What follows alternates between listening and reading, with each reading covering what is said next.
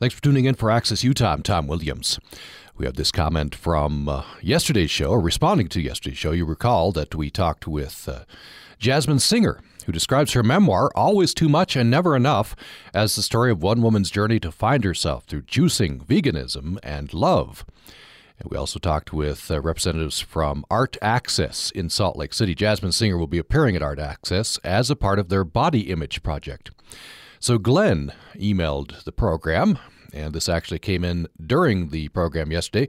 Uh, sorry, Glenn, I didn't uh, didn't get that on, but we'll get it on now.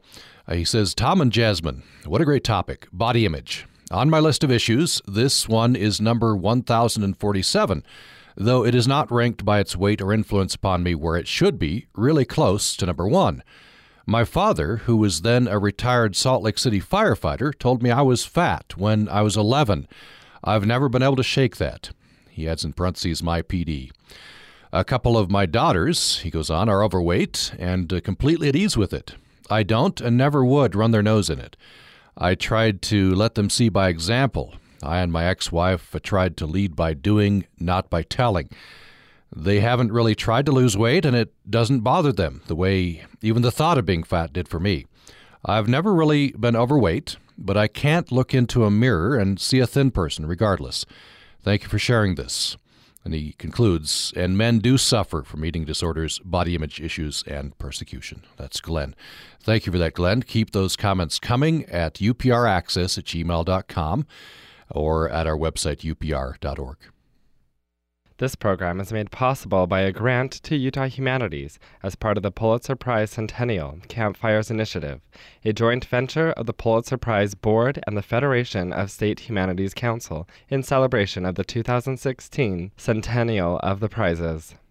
The initiative seeks to illuminate the impact of journalism and humanities on American life today, to imagine their future, and to inspire new generations to consider the values represented by the body of Pulitzer Prize winning work. This year long project in Utah is a collaboration between Utah Humanities, the Salt Lake Tribune, Utah Public Radio, and KCPW. The Campfires Initiative is supported by the Andrew W. Mellon Foundation, the Ford Foundation, Carnegie Corporation of New York, and the John S. and James L. Knight Foundation, the Pulitzer Prizes Board, and Columbia University. Welcome to Access Utah. I'm Tom Williams. My guest for the hour is Pulitzer Prize winning New York Times reporter Charles Duhigg.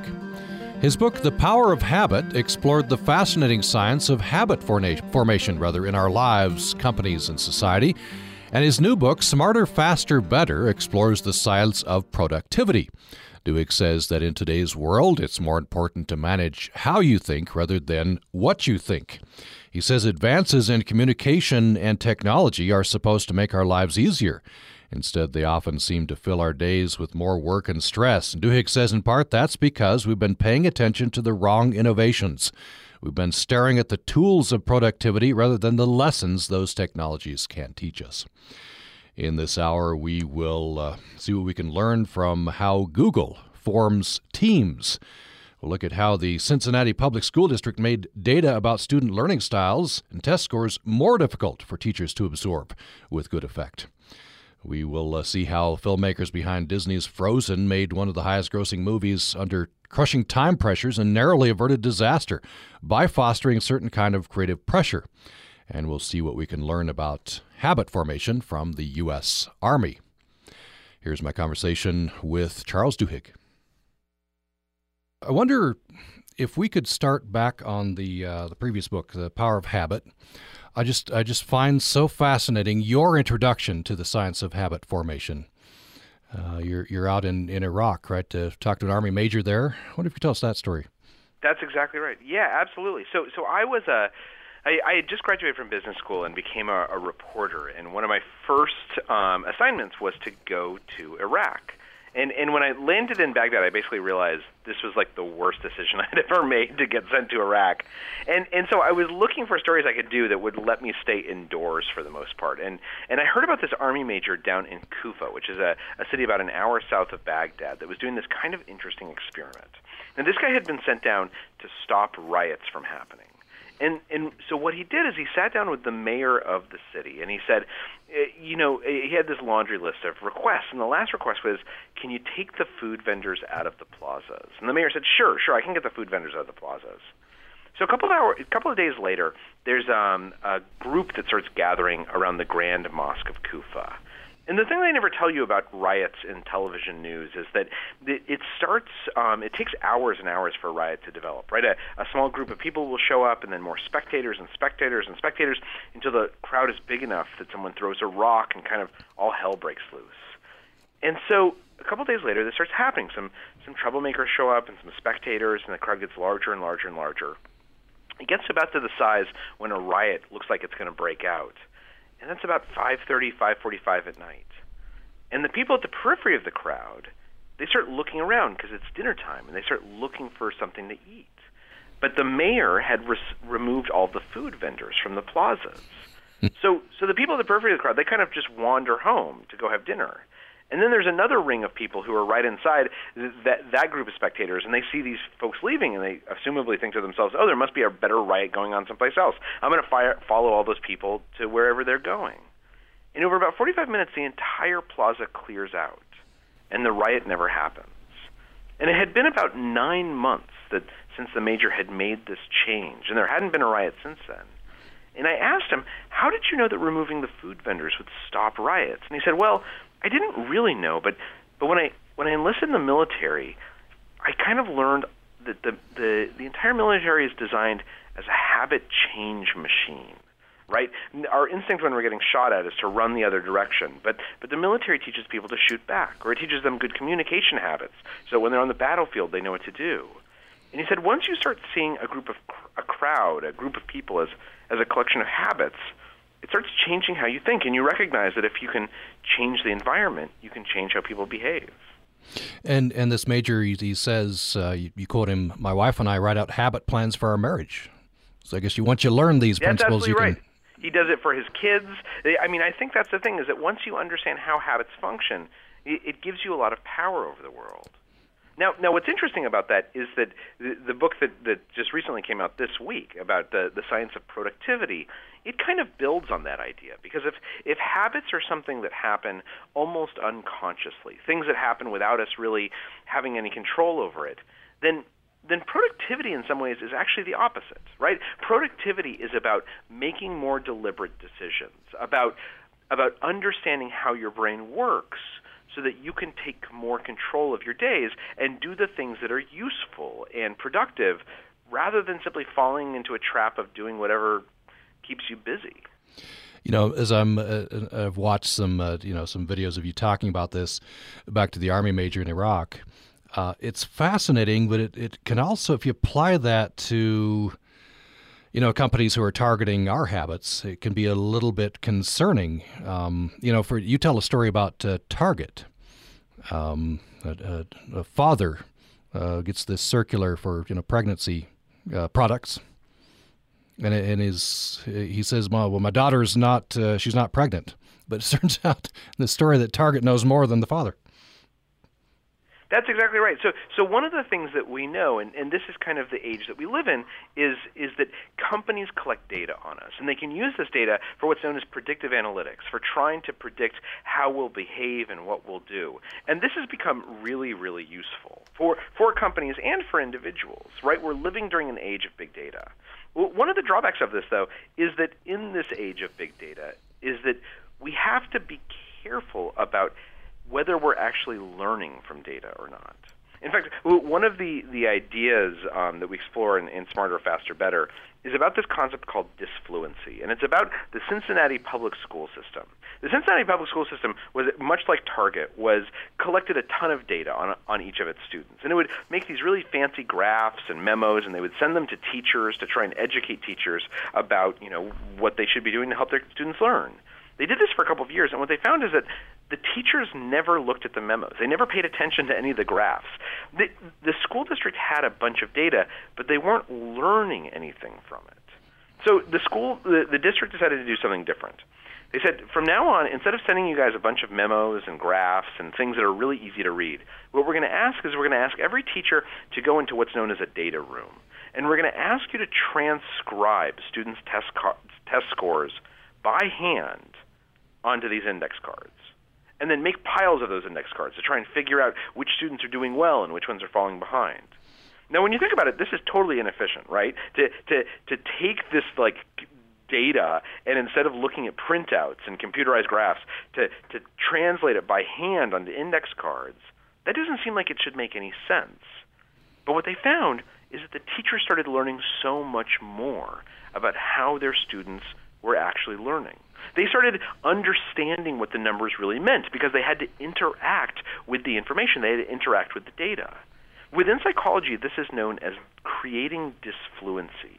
And what it says is that when we're surrounded by a lot of information, sometimes in order to really absorb it, we have to make it a little bit harder to process. We have to give ourselves an opportunity to interact with the numbers and the, the, the, the figures.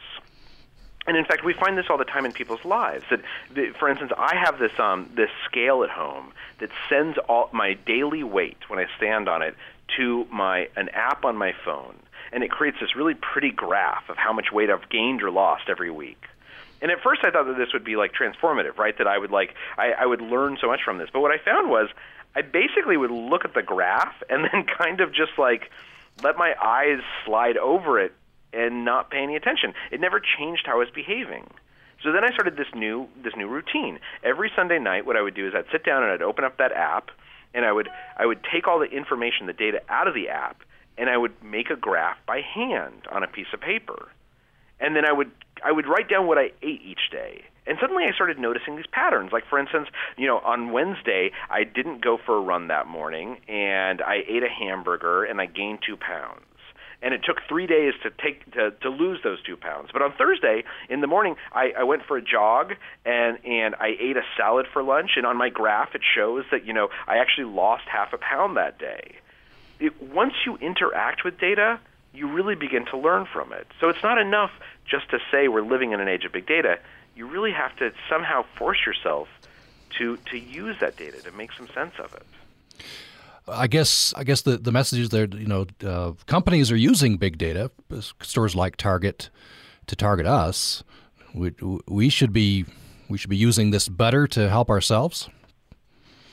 Absolutely, absolutely. I mean, this is one of the things that we know about this age about about the most productive people. Not only collect data about their lives, but they actually force themselves to interact with that data. I mean, another interesting thing. There's another chapter in Smarter, Faster, Better that looks at decision making. Uh, one of the things that we know is that people who are much more successful, they tend to make better decisions, and they make decisions in a different way. In particular, what they do is they look to their own experiences as a set of experiments. They look for data that their own life generates. Now, most of us we don't we don't think about our past as a series of experiments, right? We don't sit down and think like, oh, I tried this and and it failed, but I tried that and it succeeded, and and what made the difference? Instead, we just kind of like think of our lives as basically uh, uh, a series of events. But but really successful people, they they think about their lives as experiments. They think about failures as not necessarily something to shy away from or feel embarrassed about, but instead as an opportunity to collect data and then put that data to better use. You're listening to Access Utah. I'm Tom Williams. A conversation with New York Times reporter, Pulitzer Prize winning reporter Charles Duhigg. Uh, his previous book, The Power of Habit, explored the science of habit formation. His new book, Smarter, Faster, Better, explores the science of productivity.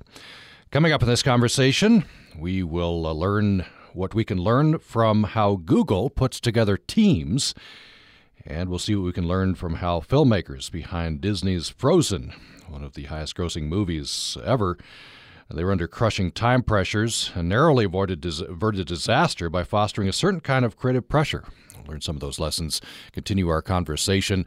I reached uh, Charles Duhigg yesterday. Uh, but would still be uh, interested in your comments on this fascinating subject at upraccessgmail.com. upraccessgmail.com. We'll get your comments on during the hour. More following the break. Hey, what's up? I'm Shad. Padma Lakshmi is host of the hit show Top Chef.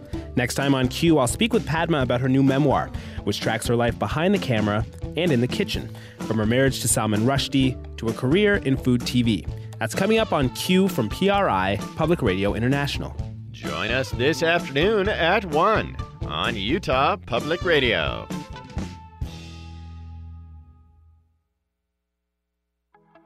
This is Management Minute by Professor Scott Hammond. It's costly for a company not to have a constancy of purpose. I'm guilty of that most Saturday nights when we get in the car and go to dinner. We head towards one restaurant, change our minds, head towards another, and perhaps even another. Annoying, yeah, but costly, not very. But a company without constancy of purpose is in a death spiral. They invest in personnel and equipment to do one job, then head in another direction. They do a costly retool, then try again. If the pattern continues, the company will eventually run out of resources, time, and business. Excellent companies have a constancy of purpose. The Management Minute is brought to you by our members and the USU Shingo MBA program at the Jon M. Huntsman School of Business, a 15 month graduate degree for executives giving knowledge and skills to leverage the principles and tools of lean continuous improvement. huntsman.usu.edu.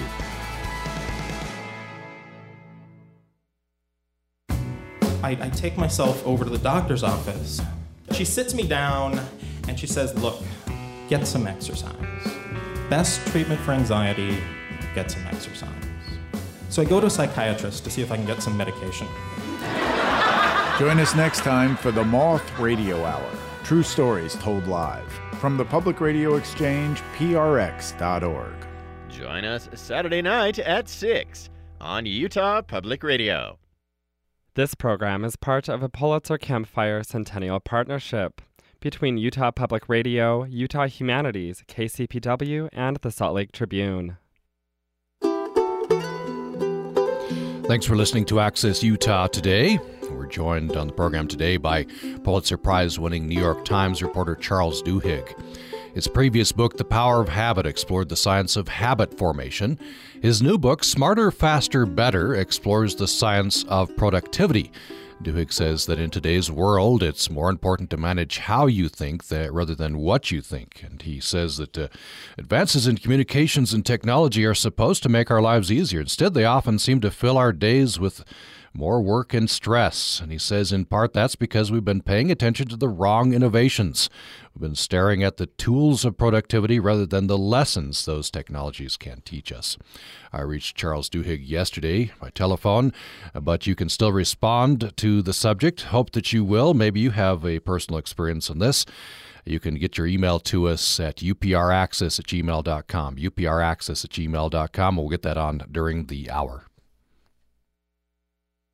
You write in your introduction to uh, Smarter, Faster, Better, you're trying to get in touch with Atul Gawande. And uh, this really resonated with me because you you see him, and I think most people would, as, as a very productive person. Yeah, absolutely. There, there, I mean, so the origin for this book, Smarter, Faster, Better, was that was that I kind of realized that we're living in this time where where everyone feels like they're running as hard as they can, but despite that, it still sometimes feel like we're slipping farther and farther behind. Eh, but there are these people out there, like Atul Gawande, who seem uniquely skilled and talented at getting a lot of things done right? We we we all know these people, folks who who they seem like they're on top of um, everything at work, and they're great parents, and they have time for their marriage. And when you talk to them, they seem kind of relaxed. It doesn't seem like it doesn't seem like they're struggling as hard as everyone else. And what what the mystery I was trying to figure out was, look, everyone only has 24 hours in each day, right? All of us have the same limitations and challenges, and yet there's some people who seem who seem to get so much more done. And and I wanted to understand why. And as I started talking to to neurologists and organizational psychologists and and to executives who are particularly talented at getting things done or individuals who are who are uniquely creative and seem to to be creative on a on a much much faster timeline what i realized is that the most productive people they actually think differently than everyone else they they're much more aware of how their brain functions and as a result, they have these tools for making better decisions or for generating self motivation or for sharpening their focus. and that more importantly, all of us can learn from that. All of us can become more productive. We can become better at governing our own minds, particularly in this economy as it's changing, in this world where we're inundated by information and apps. It, but the key is to sort of learn how to use these tools, to learn that there's choices out there that some of us don't see, but that the most productive people not only are aware of, but that they act on every day. So, uh, how do you how do you define productivity? So, I think productivity is is one of those things that has a definition that changes from person to person, place to place, right? For some people, a productive morning means that you get to zero inbox, right? You've dealt with all your emails. But for other people, a productive morning means that you you have enough time to take your kids to school and chat with them on the way, or to go for a run and get your exercise workout in. but underlying all of it is this basic principle, which is productivity means that you can get achieve your goals with less waste and stress and struggle. So that, so when people are productive and companies are productive, it means that they are focused on the right things and that they're able to achieve those things without having a huge amount of um, sacrifices along the way. Now that might differ from person to person and place to place. It might even be a different definition um, depending on whether it's a weekend or a weekday for you. But but the but at the core of it is this basic idea, which is that there are these tools that help people become more productive. And by giving you those tools, we empower you to decide what productivity is for you and then to make it easier and make it more real. So it's focusing on, I guess, focusing on the why of, of what you're doing. Uh, well, so, so one of the big lessons is that when it comes to to how the most productive people motivate, for instance, is that you're exactly right. They focus on why. So, so one of the things that we know is that our uh, there's a part of our brain known as the striata that that where motivation seems to generate.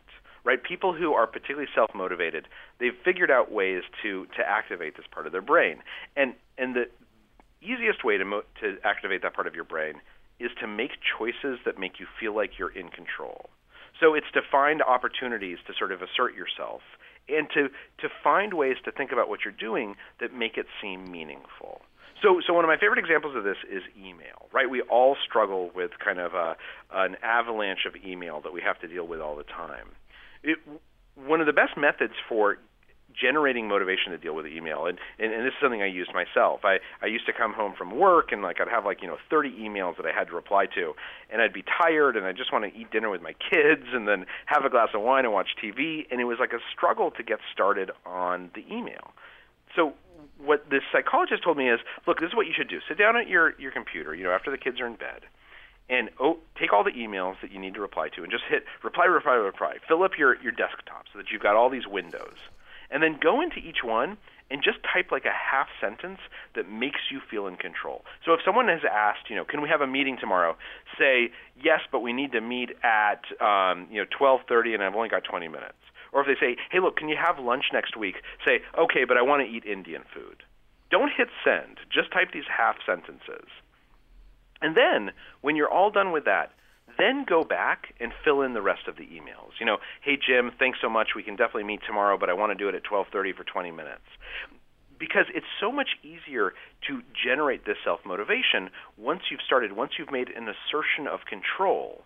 It triggers that parts of your brain where self-motivation resides but but we all know that that's not enough for like really important things right like like you can get yourself to respond to some emails that way but how do you generate the motivation for really big tasks well, exactly as you described, you have to find the reason why you're doing it. it. One professor I was talking to, who's a cancer researcher, very, very productive cancer researcher, he said, Look, the thing that I hate doing is I hate grading students' papers. Like, it's just boring and it, like, it just seems like a waste of time to me.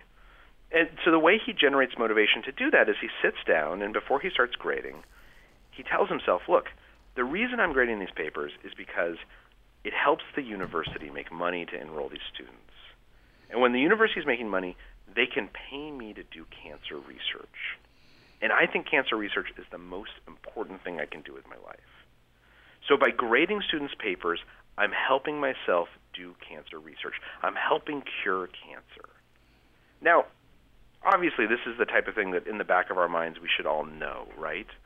But one of the things that we know about the neurological process is that very frequently we develop neural pathways by having this inner dialogue that makes things explicit to us. That by tying grading, grading students' papers to doing cancer research, that it actually strengthens neurologically the relationship between those things. And as a result, it's easier to generate the motivation for them. And the, the tool for doing that, the mechanism for kind of getting your brain to make that leap, is by asking yourself why. And that why is very, very important, and, and paired with control, right? I, I think you you write in the book that uh, some feel like we're productive when we're just merely busy. That certainly resonates with me. Sometimes I, I and, and it, it's tied up with uh, I, just feel out of control. That's absolutely right. It, it, you know, one of the things that I think happens is that there is a there, there's what, what's known within psychology as a cognitive need for closure. That we we we want to feel like we want to feel like we're on top of things, and so as a result, there's this instinct to try and um, make fast decisions, to to to clear everything off of our to-do list, to to to to try and seek control. And control is great. Being in control is really really important. But you want to but it's important to channel that into something that's useful. One of my favorite examples of this is to-do lists. Um, there's been a lot of research in in the right way and the wrong way to write a to-do list, and and the way that I used to write a to-do list is that I would sit down and I would just sort of jot down all the tasks I want to get done very frequently I would put at the top of my to-do list like some easy stuff, right? Because it feels so good to cross off those those small things. You can kind of get this this feeling of closure because you're on top of things. And at the bottom of the list, I'd put some of the harder things. Sometimes at the top of the list, I would actually write things that I had already done, so that when I sat down at my desk, I could cross them off right away because it felt so good to do that. But what psychologists say is that this is exactly the wrong way to write a to do list. This is what's known as using a to do list for mood repair instead of productivity. So what they say you should do instead, and this is what the most this is how the most productive people end up tend to write to-do lists, is that at the top of your to-do list you should write what's known as a stretch goal. Like some big ambition, something that normally would be at the bottom of your list that you that you really care about. And then under that, you need to break that down into a plan because the problem with writing our biggest ambitions at the top of a page is that sometimes they can seem kind of overwhelming, right? We don't know where to start. If your goal is to run a marathon or lose 30 pounds or or write that memo that big important memo or or increase revenues by 10%, if you put that at the top of a page, sometimes you'll shy away from it. It almost seems too big. So underneath it what psychologists recommend is that you write what are frequently known as SMART goals and they're called SMART goals because the the, the letters smell, spell it smart. That you want to choose a goal, you want to break your big goal into a plan that is specific. So say specifically what you want to get done that morning and it's measurable, right? Like, in, I want to say sp- not only specifically what I'm doing, but how I'm going to measure it. And I need to figure out is it achievable? What what do I need in place in order to to get this thing done? It, what what is realistic? Like if, for instance, I want to write a memo. If if my specific goal is to write a memo, and I want to write I want to write three pages within two hours, is that achievable? Yeah, I can do that, but I need, probably need to turn off my email in order to to clear time on my schedule. And is that realistic? Well, yeah. To to turn off my email, what I need to do is I probably need to set up some type of autoresponder, or I need to turn off the phone. And then what's the timeline? Well, I want to set aside an hour and a half for this. Right, so I have this big goal that I want to write this big important memo, this stretch goal. But underneath it now, I have a plan. I know exactly what to do. And that way, when I sit down at my desk, I feel like I'm in control, but I'm in control the right way. Hmm. Yeah, that, that resonates. You're listening to Access Utah. I'm Tom Williams, and I'm talking with uh, Pulitzer Prize winning New York Times reporter Charles Duhigg. His new book is Smarter, Faster, Better. It explores the science of productivity. His previous book, The Power of Habit, explored the science of habit formation in our lives, companies, and society. And uh, we'll have more with Charles Duhigg following this break. I'm Jeremy Hobson. The government is trying to regulate unmanned drones, especially larger, more advanced models. That have a lot of velocity, a lot of mass, that have high performance characteristics. They could bump into another aircraft, they get sucked into an engine, and those are the things that we don't want to have happen. The head of the FAA joins us to talk drones. That's next time on Here and Now. Join us this morning at 11 on Utah Public Radio.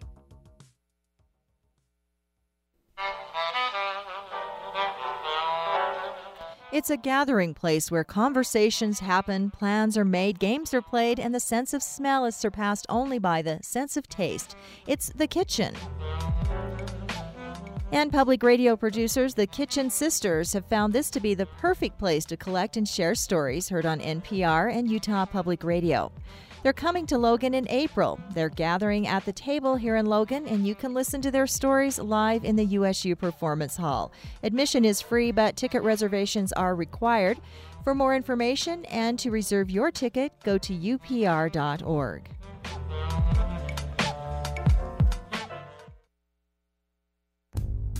How hard would it be for you to pay an unexpected $1,000 expense today, right now? If your answer is plenty hard, got some company. Your friends and family tend to be in similar economic circumstances to you. So, people who don't have the $1,000 don't know a lot of people who have the $1,000 to spare. The results of our Marketplace Edison Research poll on the economy and your financial stress all next week on Marketplace. Join us weeknights at 6:30 on Utah Public Radio. This program is part of a Pulitzer Campfire Centennial Partnership between Utah Public Radio, Utah Humanities, KCPW, and the Salt Lake Tribune. Thanks for listening to Access Utah. I'm Tom Williams. My guest for the hour is Pulitzer Prize winning New York Times reporter Charles Duhigg. His previous book, The Power of Habit, explored the science of habit formation. His new book, Smarter, Faster, Better, explores the science of productivity. Duhigg says that in today's world, it's more important to manage how you think rather than what you think.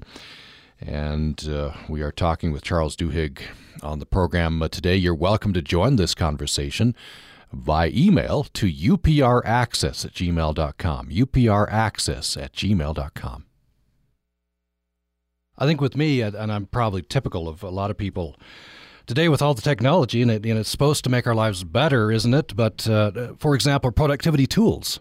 And I, am a big fan of productivity tools. I've used a lot of them, but it, it, seems like some of them just lead me into the weeds, and I I, uh, I, I struggle with this. I guess I'm learning the wrong lesson. It was, so so which goals do you feel like which tools do you feel like lead you into the weeds? Well, uh, just some you know some some typical um, uh, productivity tools. Um, f- for example, I've used Trello and, and Asana, and uh, you know some of these, some of the, and, and they can be very helpful. But it seems like at the end of any of these experiments, they're just temporary experiments, and uh, I end up the same place. I just feel like I'm too cluttered, and I'm I'm not accomplishing what I, you know, the core goals. So I guess it comes back to me. So I, I think this is pretty typical. I mean, one of the things that we find is that when most people think about productivity, they tend to think of productivity as something that might, as like a, a life hack, right? Something that might increase their efficiency by one or two percent. And that's great. It's great to increase our efficiency by one or two percent. But what we've what we found is that people who are genuinely productive, they, they're not looking for quick fixes that just kind of speed up their day a little bit they, they're looking for things that change what they're doing by 10 or 15 or 20 percent. Mm. Because the truth of the matter is that if if I look at your life and I just tell you, um, you know, I'm you're going to do all the same stuff, you're just going to do it a little bit faster. That's not really that useful, right? Like like you're still you're still on the same treadmill. You just happen to have increased the speed a little bit. People who are genuinely productive, they know how to start thinking differently they usually step back and in fact they make decisions like I'm focused on the wrong kinds of goals or I'm getting distracted because I'm not I'm not sharpening my focus the right way or I keep on feeling my motivation lag at the wrong times. So instead of looking for these like little things that they can fix, they look for big things. They look to understand how can I train myself in how my brain works so that I know how to generate motivation when I really need it. How can I train myself to remain focused on a task and not get distracted by all the small things that can pop up every day. Big changes they come from making or big improvements come from making big changes. Um, and oftentimes that means that we have to embrace something that's kind of audacious. Uh, one of my favorite stories about this is the invention of the bullet train. Um, in the 1950s, when, when Japan was rebuilding economically, the head of the railway system, and, and the railway system was incredibly important in Japan because it's how most of the goods within the country moved around. The head of the railway system went to his top engineers and he said, Look, we need to improve our train system. At, at that point, trains went about 55 miles per hour in general. He said, I want you to invent a train that can go 120 miles per hour. And all of his engineers said, That is crazy. There's no way, it's impossible. We can't do that. We can't make that happen. Maybe we can invent trains that go like 65 miles per hour, maybe 70 miles per hour. But the head of the railway system, he said, Look, that's not good enough. We need to rebuild this country. If we look for incremental improvements, we're just going to have incremental growth. What we need to do is we need to figure out how to jump forward.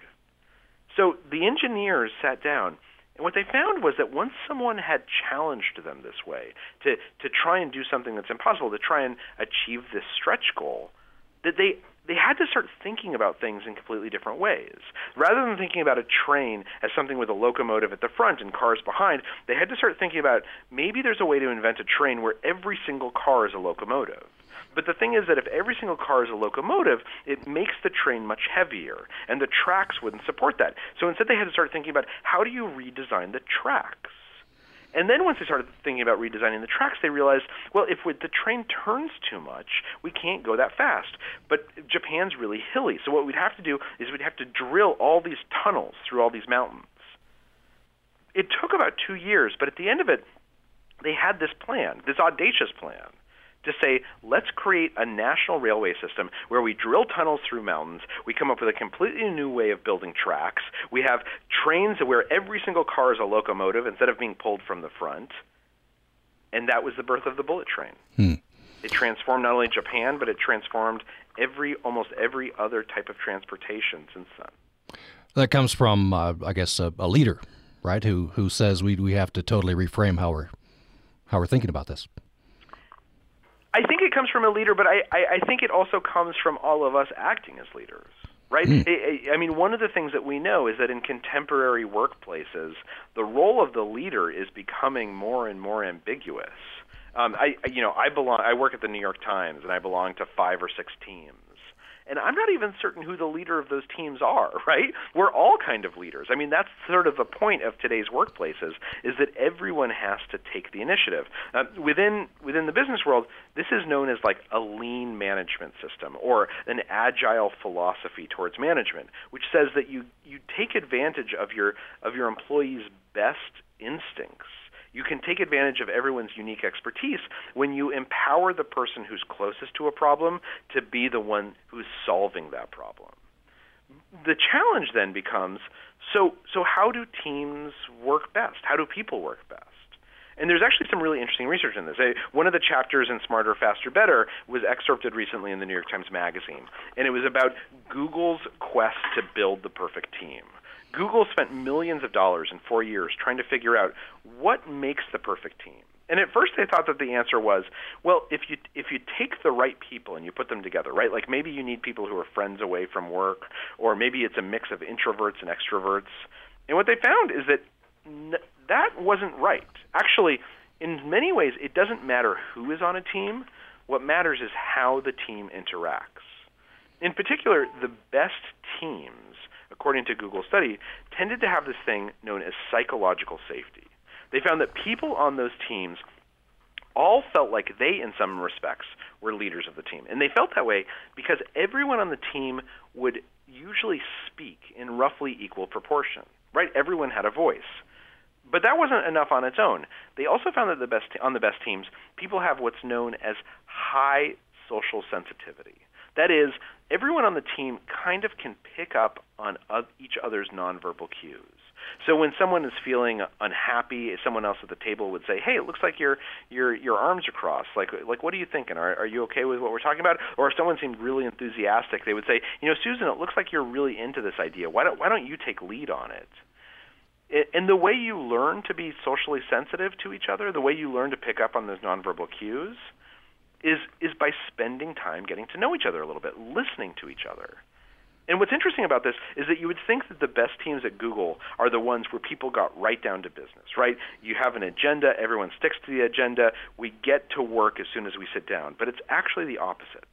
The best teams at Google, the most effective teams, are the ones that where people tend to to you know talk about their weekends or gossip with each other for the first five minutes they they tend to um to to go off agenda. If a, if an idea catches their fancy, they'll say, "Look, let's just take 10 minutes to talk about this. I know we weren't supposed to today, but this is really interesting." Those are teams where everyone feels like they can speak up and everyone is kind of sensitive to what each other is thinking. They're really listening to each other. And to an outsider, that might not seem like an efficient way to run a meeting. Right? That might not seem like an efficient team. But over time, that team will be much, much more productive than a group of strangers who basically don't know each other, know anything about each other. There are some interesting lessons taken from, uh, at least to my view, some unexpected places. You, you tell the story about uh, the behind the scenes of the making of Disney's Frozen, which of course we know as one of the you know biggest sellers of all time. But apparently there was yeah. trouble behind no, the scenes. You're exactly right. The um, the story behind Disney is it, the story behind Frozen is fascinating because we all know Frozen as this hit movie, but what most people don't realize is that Frozen was on the brink of catastrophe until literally just a few months before it appeared in movie theaters. In particular, what was really frustrating to the people who were making Frozen was that they didn't have very much time. It, Disney usually spends about five years making an animated feature. But because another movie had like suddenly blown up, they, they told the team behind Frozen that they had to make that movie in two years, and everyone was panicked and rushed. And so, in in some ways, they didn't have enough time to really go through this like long creative process. What they had to do instead was they had to think very deliberately about the process they were using to make the movie, and they had to make that innovation much, much more productive. And the way that they did that is a trick that people have used for years, which is instead of trying to create something that's entirely new, they took old ideas that they were familiar with, that they knew worked, and they started combining them in new ways. So one of the things that the the filmmakers behind Frozen did is they said, look, Disney knows princesses, right? We've got over over 50 years of experience with how princess stories work. And and the team that was writing Frozen had a, uh, uh, an unusually large number of women on it. In fact, one of the the um, the co-directors was the first female director in Disney's history. And she and some of her colleagues said, you know, the other thing that we kind of know pretty well is all of us have sisters. We know stories about how sisters interact. We know what feels true about that. So let's take these two ideas, a princess story and a sister story, and let's bring them together and that's how Frozen was created. And what we've all seen on the on the screen, which is amazing, is that instead of the prince saving the princess, instead it's about two princesses that save each other. In fact, at the end of the movie, you learn that the prince is the bad guy. The way that they were able to do that is because they relied on this technique of making innovation more productive, making it faster, which is to take two old things that you know pretty well and put them together in a new combination. Now, that doesn't mean that every combination works, but it does teach us how to recognize those opportunities to say, to say something new by relying on what we've already learned. Access Utah, Tom Williams. It's my conversation with Pulitzer Prize winning New York Times reporter Charles Duhigg, who joined me for the program today. My thanks to him. Uh, his previous book, The Power of Habit, explored the science of habit formation, and his new book, Smarter, Faster, Better, explores the science of productivity. Our thanks to uh, Charles Duhigg for uh, joining us on the program today. Coming up tomorrow, of course, uh, it is uh, our news roundup from the Salt Lake Tribune, behind the headlines. And uh, then on Monday, hope you'll join us uh, for an encore presentation of a very interesting program. In 1937, a school teacher on the island of Maui challenged a group of poverty stricken sugar plantation kids to swim upstream against the current of their circumstance. The goal to become Olympians. Children were Japanese American. They're malnourished, barefoot, had no pool, trained in filthy irrigation ditches. And their teacher was an ordinary man whose swimming ability didn't extend much beyond treading water. They were the three year swim club. And we'll hear their story on the program on Monday. Uh, that's the title of a book, Three Year Swim Club. We'll uh, be joined by Julie Checkoway. Hope you join us then. Thanks for listening today. And thanks for listening to Access Utah. Today on Utah Public Radio, now from UPR News, the group 54 Strong were in Montgomery, Alabama, talking with those who work at the Equal Justice Initiative. As part of a 10 day civil rights pilgrimage to the U.S. South, Jason Gilmore has more. I woke up this morning when the man said When we think of the women of the civil rights movement, one powerful woman comes to mind. Rosa Parks, and rightfully so. Her iconic image, sitting alone on a bus, refusing to give up her seat to a white man, inspired a movement. But there are so many other women who have dedicated themselves to the cause of civil rights, not only in the 1950s and 60s, but still today. In fact, just two blocks down the street from where Rosa Parks caught her bus on that famed day in downtown Montgomery, Alabama, our 54 strong group visited the Equal Justice Initiative. The initiative, otherwise known as EJI, is the brainchild of the widely acclaimed public interest lawyer Bryan Stevenson. It is a private, nonprofit organization that provides legal representation to impoverished defendants and prisoners who have been denied fair and just treatment in the legal system. Stevenson, along with his large and diverse staff, have dedicated their professional lives to fighting poverty and challenging racial discrimination in the criminal justice system. At EJI, we met with Nia Holston, a Justice Fellow who joined the initiative after her work on voter rights at the Bronx Defenders in New York. Holston is dedicated to social justice and epitomizes the powerful contributions that women have always brought to the fight for civil rights in America. Utah State University student Lauren Mata, along with Chloe Kopoloff of Bellevue College and Devon White of the University of Washington, caught up with Holston to get her take on the ongoing struggle for civil rights. Do you mind telling us exactly like what drew you to the initiative group? I was very interested um, in working on criminal justice reform and working directly with people. Um, I feel very strongly that um, if you want to change policies, you have to know what the issues are and you have to know why they're occurring. Um, and the only way you can do that is to talk with people that have been most impacted by them. Um, so I was very glad to work directly with people at EJI. And I think the other thing is, I really wanted to uh, connect uh, what I was seeing within the criminal justice system to these larger issues of racial justice and racial injustice. And I think that was a lot of what um, appealed to me about EJI and drew me here. So, how has working with the EJI affected you personally? I think before coming here, I considered myself a person who was aware of these issues, um, who was passionate about them, um, and who wanted to change um, the system. I, I, think meeting people like Mr. Hinton, meeting our clients, and seeing firsthand the devastation that this system has wrought on so many people and how their voices are um, almost effectively silenced by this system has impacted me in more ways than I can even that I can even sum up. It's been um, such a challenging experience, but it's been one of the joys of my life that I could be here and work directly with people. So. Jason Gilmore reporting from Montgomery, Alabama for Utah Public Radio. More information on 54 Strong can be found at upr.org.